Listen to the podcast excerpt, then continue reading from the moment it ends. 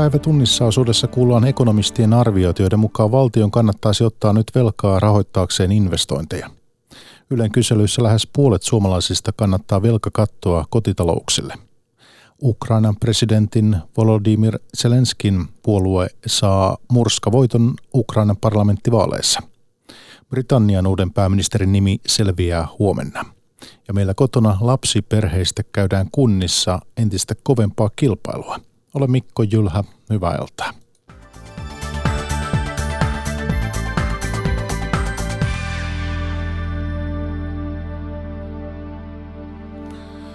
Ekonomistit rahoittaisivat valtion investoinnit nyt velkarahalla, kun valtion velkojen korot painuivat miinusmerkkisiksi kesäkuussa.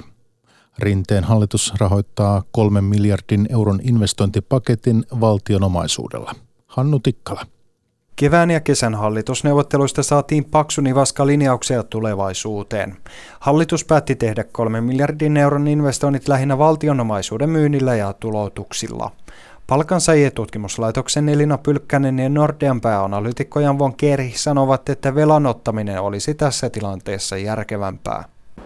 No kyllä lähtökohta on se, että, että niin kuin investointeja voidaan rahoittaa velalla, jos rahaa saadaan markkinoilta halvalla ja investoinnit on tuottavia velka on väline kehittää ja kasvattaa talouden tuotantopotentiaalia ja pohjustaa sitä tulevaa kasvua. Suomen valtionlainojen korot ovat olleet viime vuodesta lähtien enemmän tai vähemmän laskussa.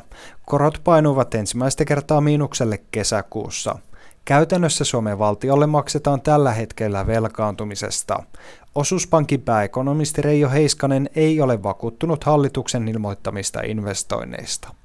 No, tällä hetkellä tietysti on tällainen alustava jakauma tai minkä tyylisiä tulevaisuusinvestointeja nämä olisivat. Ne suurimmalta tasolta näyttävät tällaista meno, tilapäisiltä menolisäyksiltä, joissa voi olla tietysti vaikeuksia päättää sitä sinä, sinä ajanjaksona, että ne eivät ole tämän, tällaisia varsinaisesti investointeja, jo, niin kuin ymmärretään esimerkiksi kansantalouden tilinpidossa. Suomi ei voi täysin vapaasti velkaantua, sillä sitä rajoittavat Euroopan unionin vakaus- ja kasvusopimus.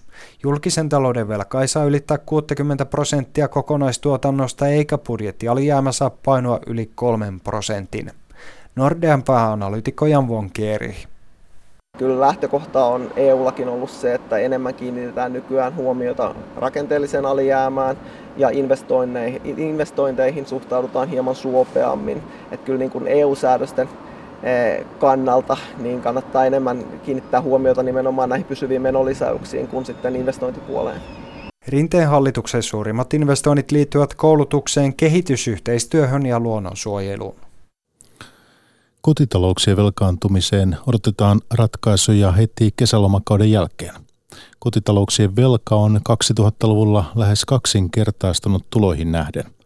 Yhdeksi keinoksi on esitetty velkakattoa, jolla estettäisiin kotitalouksien liiallinen lainanotto. Ylen kyselyssä lähes puolet olisi valmis ottamaan velkakaton käyttöön. Janne Toivonen.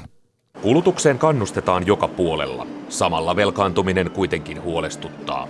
Jonna Sorvisto ja Hannu Mäen sivu. Halutaan jotenkin kaikkea ja halutaan tehdä ja elää ja äh, ei ehkä tajuta sitä, että se pitää joskus sit maksaa poiskin. Liian helpolla myydään tavaraa ja liian hyvillä maksuehdoilla. Kotitalouksien velkamäärä on 2000-luvulla lähes kaksinkertaistunut tuloihin nähden.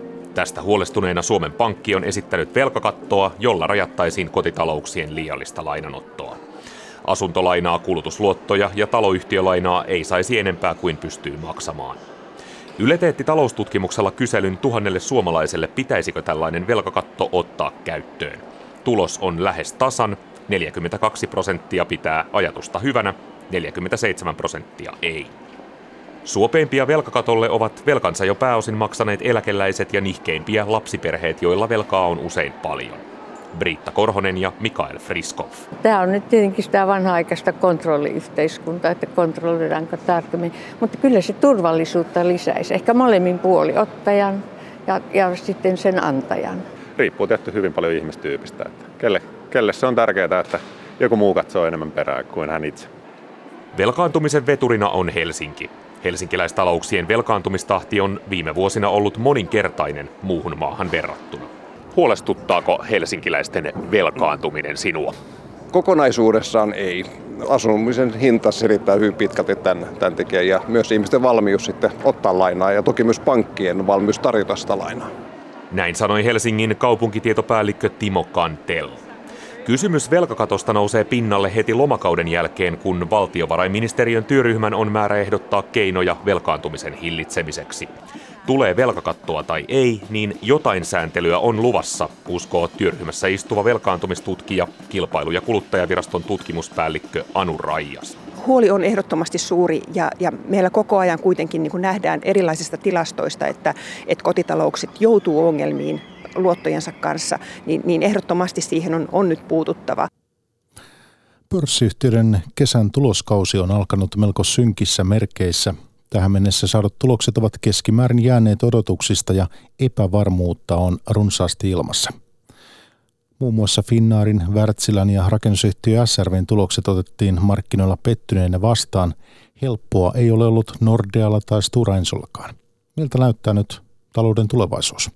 Maanantain ykkösaamussa näkymiä puntaroivat pääekonomisti Tiina Helenius Handelsbankenista ja johtaja Elina Pylkkänen palkansaajien tutkimuslaitoksesta. Toimittajana puheenjohtajana Marjo Näkki. No mihin te olette nyt kesän tulosjulkistuksissa kiinnittäneet huomiota? Aloitetaan studiosta Tiina Helenius. No kyllä juurikin nä- tähän, tähän ohjeistukseen, miten, miten tätä tulevaisuutta nähdään yhtiöissä ja, ja kyllä voi siitä todeta, että tämä tämä epävarmuus, ää, mikä, mikä on ollut havaittavissa näissä globaaleissa suhdannebarometreissa, keskeisissä sellaisissa, niin, niin heijastuu kyllä myöskin yhtiöihin, että, että kyllä se sumuisempaa on se näkymä, mikä, mikä tuota, tulee läpi siinäkin, että, että joillain yhtiöillä tilauskertymä ei ole enää kasvanut samalla lailla. Hmm. No Elina Pylkkänen, näetkö sinäkin sumuisia näkymiä? No sinänsä nämä kertoo siis menneisyydestä nämä tulosjulkistukset, eli siitä, miten on mennyt. Ja, ja jotenkin hassusti mä kiinnitän huomiota siihen, että tässä nimenomaan se liikevoiton taso ei merkitse, vaan se muutos, eli se onko kasvua vaiko ei. Eli, eli tota, yritykset punnitaan ilmeisestikin siitä, että onko aikaan saatu kasvua, eli, eli voiton absoluuttisella määrällä ei niinkään ole merkitystä, vaan sillä, että koko ajan kasvaa. Ja, ja se, että mikä silloin riittää voiton tasoksi, milloin, milloin me ollaan tyytyväisiä. Varmaan osakkeenomistajat haluaa nähdä koko ajan sitä, että kasvetaan siitä edellisestä mittauspisteestä. Mutta kyllä mun mielestä, jos, jos joku yhtiö tekee 900 miljoonaa plussaa yhdellä neljänneksellä, niin mun mielestä se on aika hyvä. Niin, viittaat nyt tähän finanssiyhtiön Nordean tulokseen. He sanoivat liikevoittonsa pienentyneen 34 prosenttia, mutta, mutta voitto oli edelleen 8,5 miljoonaa. Niin, että et kyllä mun mielestä se näyttää tai että kuulostaa ihan, ihan niin kansalaisen korviinkin aika, aika hyvältä. Ja, ja sitten taas, että mitkä ne, ne toimitusjohtajan huolestuneet reaktiot siinä oli, että, että nyt se sitten tarkoittaa sitä, että kustannuksia ryhdytään karsimaan, koska, koska tota, voitto tällä tavalla tipahtaa mutta sanoi ihan oikeasti, tai onneksi samaan hengenvetoon myös, että tämä tarkoittaa myöskin niin kuin toiminnan laajentamista tai lisäinvestointeja ja muuta, joka on sitten niin kuin sitä, joka maalailee sitä tulevaisuutta vähän paremmaksi.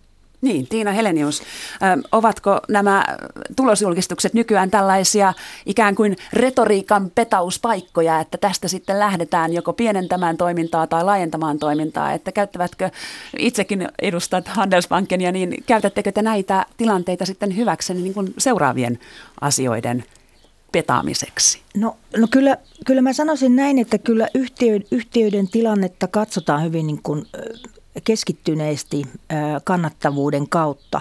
Ja, ja se on niin kuin makroanalyytikollekin tärkeä asia itse asiassa seurata sitä, koska jos me ajatellaan niin suhdannekäänteitä – että lähdetään niin kuin heikompaan suhdanteeseen, lähdetään laskusuhdanteeseen, niin kyllä, kyllä se on niin kuin sodan jälkeisen historian aikana on nähty, että et, et kannattavuus alkaa heikentyä, voittomarginaalit alkavat kaventua hyvissä ajoin ennen kuin se suhda, reaalitalouden suhdanne kääntyy.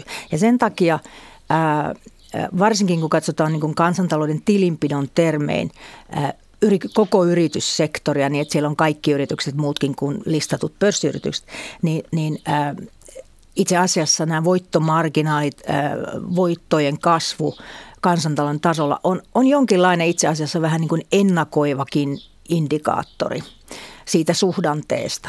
Että tota, et kyllä, kyllä, ne on, kyllä ne on hyvin niin kuin tärkeä asia seurata meille, kun me ajatellaan, että missä vaiheessa me ollaan tätä suhdannekiertoa. Ja sehän on niin kuin ekonomistille tavallaan niin kuin se ensimmäinen haaste hahmottaa sitä, missä vaiheessa tätä suhdannekiertoa me ollaan. No missä ollaan? No kyllä mä näkisin näin, että, että nämä tämänhetkiset, niin kuin, tämä tämänhetkinen kuva yrityksistä, mitä nyt tulosjulkistuksissa on saatu, ää, niin kuin istuu aika hyvin siihen ajatukseen, että me ollaan jo varsin niin kuin pitkällä tätä noususuhdannetta, että tämä alkaa kypsyä. Jos me katsotaan tämmöisiä keskeisiä globaaleja teollisuusbarometreja, vaikkapa ostojohtajien suhdannetiedusteluja, jotka on, jotka on varmaan näitä seuratuimpia suhdanneindikaattoreita, niin kyllähän, kyllähän niin kuin nämä tulokset istuu kohtalaisen hyvin siihenkin aneemiseen tasoon, missä, missä esimerkiksi globaalin talouden ostojohtajien, teollinen ostojohtajien barometri on. Sehän on hyvin matalalla tasolla tällä hetkellä. Samoin kaikkien keskeisten talouksien barometrit. Ja, ja nämä on niin kuin aika hyvin viitottaneet myöskin semmoista, niin kuin, äh, voisi sanoa, niin kuin, äh, hyvin syklisten yhtiöiden kulkua. Mm. No Elina Pylkkänen, oletko sitä mieltä, että me vähän nyt synkistellään turhaan tätä taloustilannetta pörssiyhtiöiden tulosten takia? No mä oon sitä mieltä, että ei, ei varmaan, että se on juuri niin kuin Tiina tässä kuvasi, että, että se on yksi indikaattori yksin muiden joukossa myös, mutta, mutta sitten taas niin näitä on vaikea ennustaa siitä huolimatta, että mehän niin kuin jatkuvasti odotettiin, muistaakseni niin kuin kymmenen vuotta odotettiin sen kasvun tulevan ensi vuonna ja taas ensi vuonna. Ja et, et, ei se siltikään ole helppoa se ennustaminen, vaikka meillä on erilaisia indikaattoreita käytössä. Et jos tämä ennustaminen olisi helppoa, niin varmaan semmoisia suhdannekäänteitä ei tulisi ollenkaan. Ja, ja tota, Mutta voi olla, että tämä synkistely kuuluu vähän tähän asiaan, että talous katsotaan nyt, että se on, se on kaikista tärkein keskustelun aihe. Että puhuttiin me sitten mistä tahansa politiikan kiistoista, niin niilläkin on seurauksensa talouteen ja se on sen takia kiinnostava. Tai ilmastokriisi, jolla on vaikutukset tai taloudelliset vaikutukset, niin siitä puhutaan sen takia ja juuri niin kuin tässä asiayhteydessä, että miten meidän talouden sitten käy. Tai sitten väestön ikärakenne tai, tai syntyvyyden romahtaminen, niin niillä on kaikilla se linkki siihen taloudelliseen käsitykseen tai taloudelliseen keskusteluun, että, että se talous on tässä sen niin kuin ihan keskiö aina, oli aihe mikä tahansa. Hmm. No pörssiyhtiöiden tulokset eivät vaikuta suoraan Suomen kansantalouteen, mutta, mutta kuluttajien luottamus on pudonnut selkeästi ää, nyt touko, toukokuussa. Ää, mitä, mitä ihmiset nyt ajattelevat? Aloitetaanko Elina Pylkkäsestä? Mitä ajattelet, että ihmiset ajattelevat? Niin, mä luulen, että, että ihmisiinkin vaikutetaan tietysti tällä puheenparrella, mitä tässä nyt sitten, että, että kaikki tiet johtaa aina siihen, siihen tota, talouteen ja, ja julkiseen talouteen ja, ja sitten yritysten kannattavuuteen ja, ja sitten tähän, niin kuin, että, että miten sitten kotitalouksilla menee. Ja, ja luulisin näin, että, että ihmiset ajattelee niin kuin omasta taloudesta sillä tavalla, että se on hallittavampi, koska itse on määrittelemässä vähän sitä, että kuinka paljon tekee ja, ja miten varaudutaan ja niin poispäin. Et sen takia ihmiset näkee ehkä oman taloutensa semmoisena niin hallittavampana ja siten optimistisempana, kun sitten taas tämä, niin näkemys siitä, että miten tämä kansantalous tämä tai Suomi ja, ja maailmantalous kehittyy, niin, niin se ei ole enää oma, omissa käsissä ja silloin nämä uutisetkin vaikuttaa varmasti siihen käsitykseen, että miten nähdään, että miten taloudesta tulee käymään.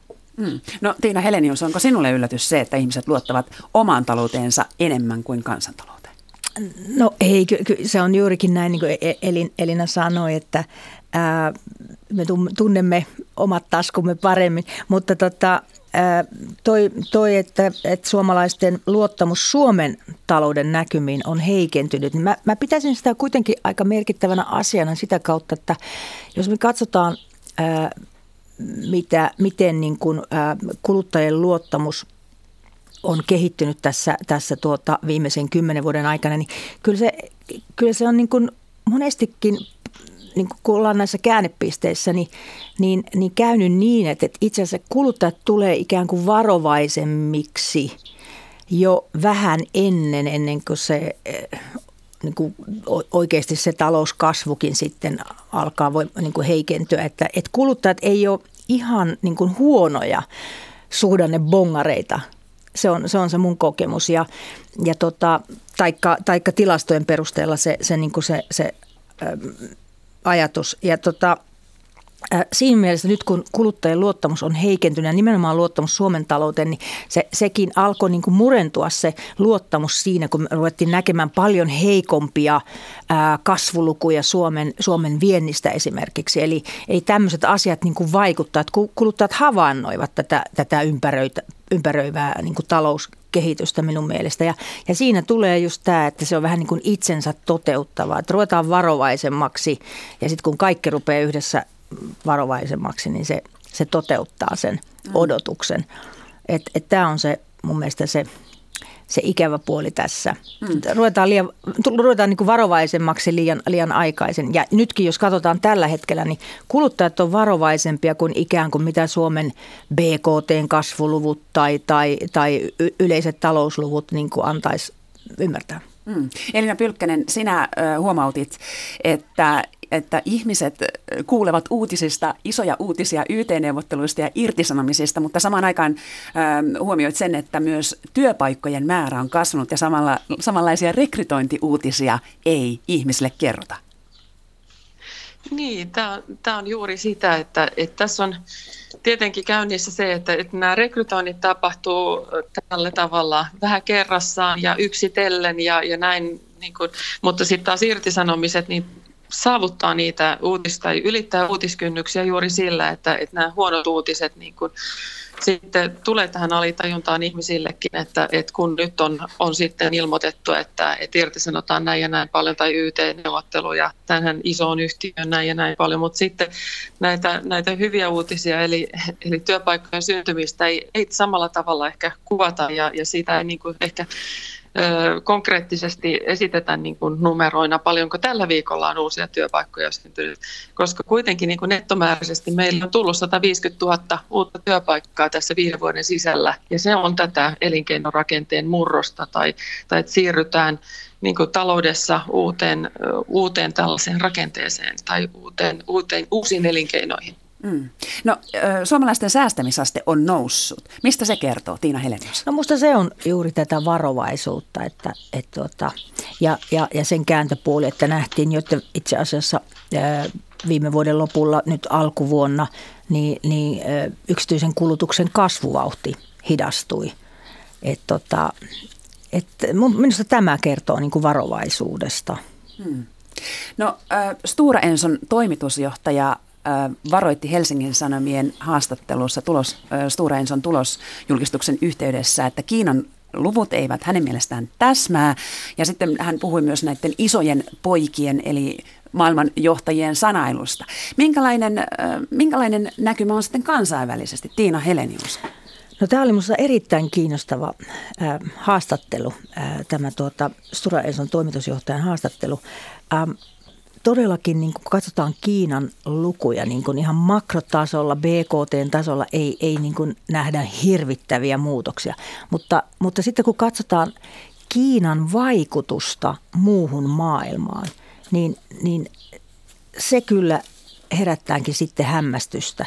Nimittäin jos ajatellaan näitä viimeisiä kasvupyrähdyksiä tällä noususuhdan, tässä noususuhdanteesta finanssikriisin jälkeen, niin kyllä mä väittäisin, että ne on hyvin vahvasti Kiina, Kiinassa syntyneitä. Ja nyt o- ollaan niin kuin puhuttu ja odotettu kovasti, että Kiina elvyttää. Niin, niin ainakaan niin kuin maailmantaloudessa, Euroopassa, jonne Kiinan elvytys niin kuin normaalisti, niin kuin perinteisesti heijastuu hyvin nopeasti, kun Eurooppa on niin, niin tavattoman avoin talousalue, niin vahvasti ulkomaankauppavetoinen talousalue, niin, niin tällaista vastinetta ei olla nähty. Mutta sekin puhuu sen puolesta, että, että joko tämä elvytys, Kiinan elvytys ei ole ollut niin mittavaa, että siitä riittäisi muille, tai sitten se on ollut eri, sen tyyppistä, että siinä elvytetään ehkä Kiinan omaa kotimaista kysyntää erityisesti esimerkiksi palvelukysyntää ja, ja sen, sellaisen niin kuin palveluiden tuottamisen Kiina hoitaa itse. Hmm. Elina Pylkkänen, mitä mieltä sinä olet maailmanjohtajien isojen poikien puheesta?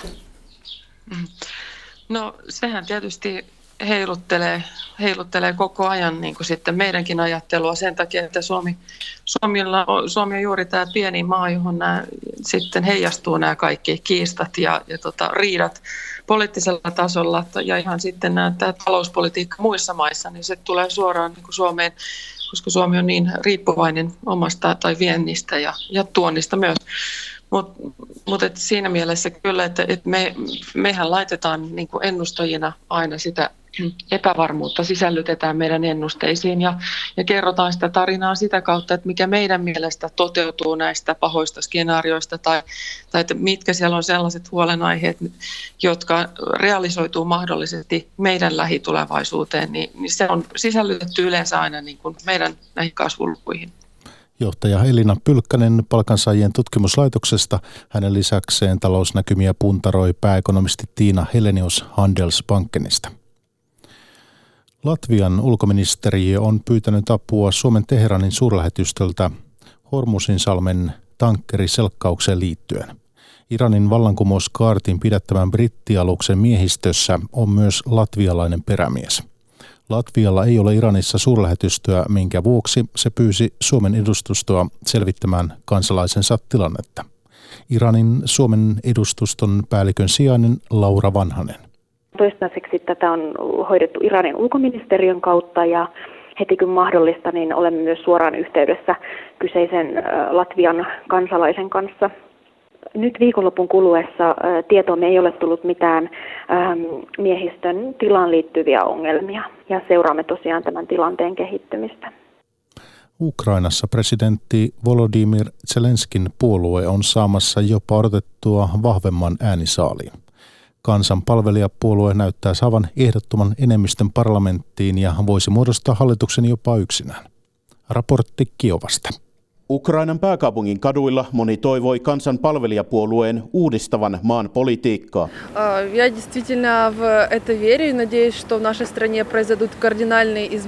Toivon, että maassamme tapahtuu täydellinen muutos ja puolue on jo alkanut toimia sen eteen, Veronika Ribalka Kramatorskista Donetskin alueelta sanoi.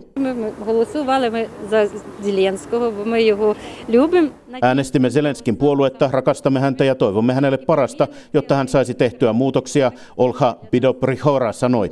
Vielä vaali-iltana Sluha Narodu, kansanpalvelijapuolueen johtaja Dimitro Rasumkov, kommentoi tilannetta varovasti.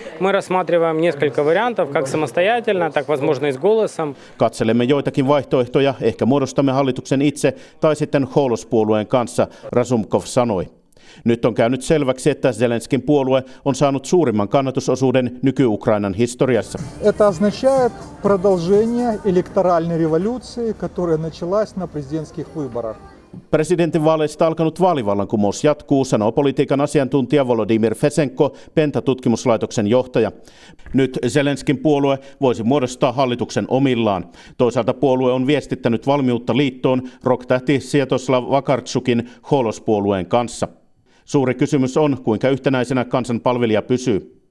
Ukrainan poliittinen kulttuuri on myös hyvin vaihtelevainen ja epävakaa. Kansalaisten korkeat odotukset voivat nopeasti muuttua syväksi pettymykseksi.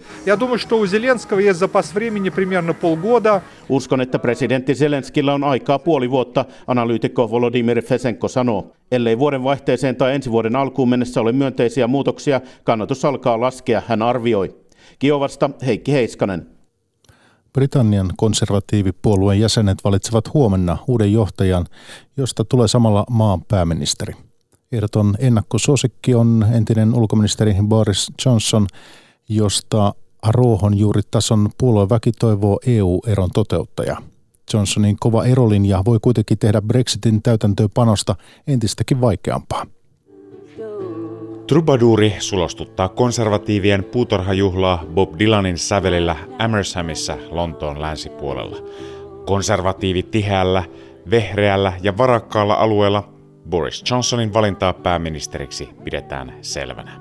Konservatiivien paikallisjärjestön puheenjohtaja Carl Jackson. Whether he'll win by 75 to 25, I, I don't know, but I think he'll win. En tiedä, saako hän arvailujen mukaisen kolmen neljäsosan äänienemmistön. Olen kuitenkin varma siitä, että hän voittaa, Jackson sanoo. Uuden pääministerin valinta on noin 160 000 konservatiivipuolueen jäsenen käsissä. Joukko edustaa Britannian kansaa huonosti, sillä jäsenistö on keskimääräistä varakkaampaa, pääosin yli 55-vuotiaista miesvoittoista väkeä, joka ei kansan enemmistöstä poiketen pelkää EU-eroa ilman sopimusta. Carl Jackson. Boris is the candidate in the final two who is saying, come what may, do or die 31st of October, and that's what most of our members want to hear.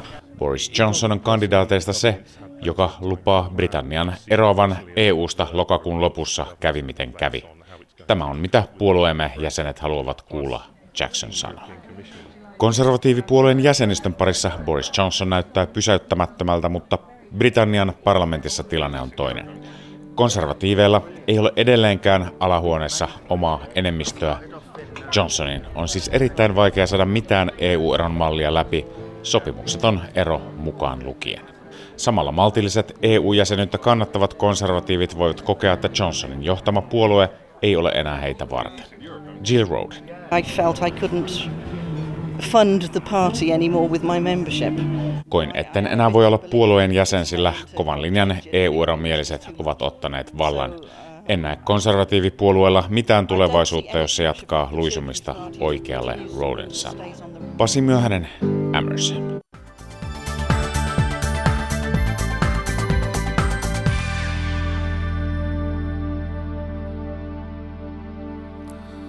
Meillä kotimaassa laskussa oleva syntyvyys saa kunnat kilpailemaan entistä kovemmin lapsiperheistä. Kilpailussa on menestynyt viime vuosina hyvin esimerkiksi Espoo, joka on onnistunut jopa lisäämään perheiden määrää. Viime vuosina Espoossa on kehitetty määrätietoisesti muun muassa lapsiperhe- ja neuvolapalveluita. Anssi Mikkolan perheeseen tuli ensimmäinen lapsi kesän alussa. Espoon kaupungin neuvolapalvelut ovat ehtineet tulla nuorelle parille jo tutuksi. Henkilökunta on ollut oikeasti tosi mukavaa. Että meillä on ihan, aivan ihana oma tuota, neuvolatäti ja sillä lailla oikeastaan kaikki toimii. Aina on saatu apua, jos on tarvinnut. Viime vuosina syntyvyys on ollut laskussa, joten lapsiperheistä käydään kunnissa nyt entistäkin kovempaa kilpailua. Espoo on onnistunut suhteellisesti koko pääkaupunkiseutuakin paremmin lisäämään lapsiperheiden lukumäärää. Lisäys on ollut viimeisen viiden vuoden aikana lähes 2000 perhettä.